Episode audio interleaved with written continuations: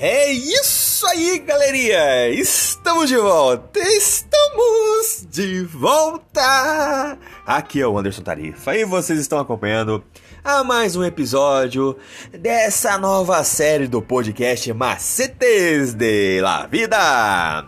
E hoje estamos trazendo mais uma reflexão da lição para hoje, para nossos queridos jovens, com o tema Mensagens a verdade presente para o nosso dia. Você, meu caro jovem, você é minha cara jovem também. Continue acompanhando os nossos episódios diários e escute agora o que nós estamos trazendo para você.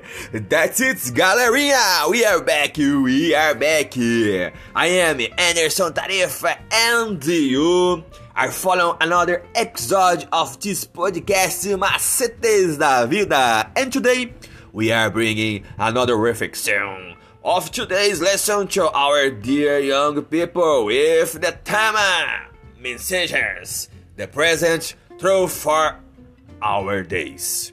You, my dear young man. You too, my dear young man. Continue waiting your daily episode and listen now to what we are bringing you. Eso es, chicos. Volvemos aquí. Es Anderson Tarifa y está viviendo otro episodio de este podcast. Y yo he traído otras reflexiones de la lección de hoy para nuestros queridos jóvenes con el tema eh, mensajes. La verdad actual para nuestros días. Tú, mi querido joven. Tú también, mi querida joven. Siga visitando nuestros episodios diarios. Escucha ahora lo que te traemos.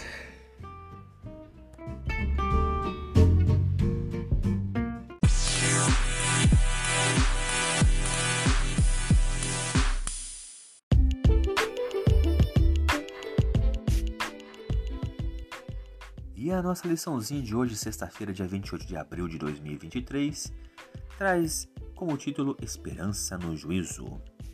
O fato de os reconhecidos filhos de Deus serem representados pelo estado na presença do Senhor com vestes sujas deve levar à humildade e profundo exame do coração a todos os que lhe professam o nome. Os que estão de fato purificando o caráter mediante a obediência à verdade, terão de si mesmos uma opinião muito humilde.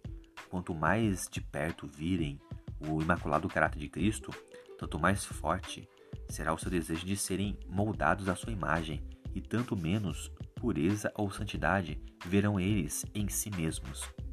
Mas, conquanto devamos reconhecer o nosso estado pecaminoso, temos de confiar em Cristo como nossa justiça nossa santificação e redenção. Não podemos contestar as acusações de Satanás contra nós. Unicamente Cristo pode pleitear de forma eficaz em nosso favor. Ele é capaz de silenciar o acusador com argumentos baseados não em nossos méritos, mas nos seus. A sua única esperança está na, na misericórdia de Deus. A sua única defesa será a oração.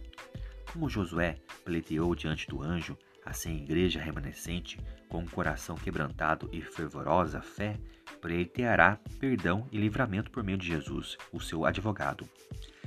Está plenamente consciente da pecaminosidade de sua vida, vê a sua fraqueza, indignidade e, ao olhar para si mesma, fica a ponto de desesperar. O tentador está ao seu lado para o acusar, como esteve ao lado de Josué, para lhe resistir.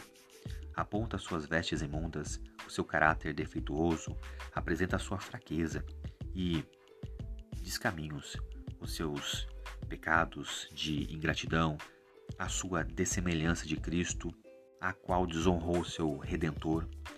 Em vários aspectos, o povo de Deus tem sido bastante faltoso. Satanás possui um exato conhecimento dos pecados que ele ou tentou a cometer e apresentar esses pecados como exageradamente graves, declarando: Será que Deus vai banir a mim e aos meus anjos de sua presença e, contudo, recompensar os que são culpados dos mesmos pecados? Não podes, ó Senhor, isso fazer com justiça. Teu trono não se achará fundamento em justiça e juízo. A justiça requer que seja pronunciada a sentença contra esse povo. Entretanto, embora os seguidores de Cristo tenham cometido pecados, não se entregaram ao domínio do mal.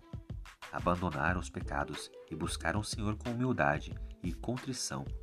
E o divino advogado pleiteia em seu favor. Aquele que foi mais maltratado por sua ingratidão, que conhece os seus pecados e também o seu arrependimento, declara: O Senhor te repreenda, ó Satanás. Eu dei a vida por essas criaturas acham-se gravadas nas palmas das minhas mãos. No juízo, Deus perguntará àqueles que professam ser cristãos: Por que você afirma crer em meu filho e continua a transgredir a minha lei? Quem lhe requereu que você pise em minhas regras de justiça? Eis que o obedecer é melhor do que o sacrificar, e o atender melhor do que a gordura de carneiros. O Evangelho do Novo Testamento não é a norma do Antigo Testamento rebaixada para satisfazer o pecador e salvá-lo em seus pecados. Agora pense comigo. Qual você acha que é o papel exato de Jesus no juízo? O que você acha que ele está, estará dizendo e pensando? Como o papel de Cristo no juízo pode nos motivar a ser mais fiéis a Ele, sabendo que somente por causa do que Ele fez por nós podemos ter a esperança da salvação como o juízo revela o caráter de Deus ao universo.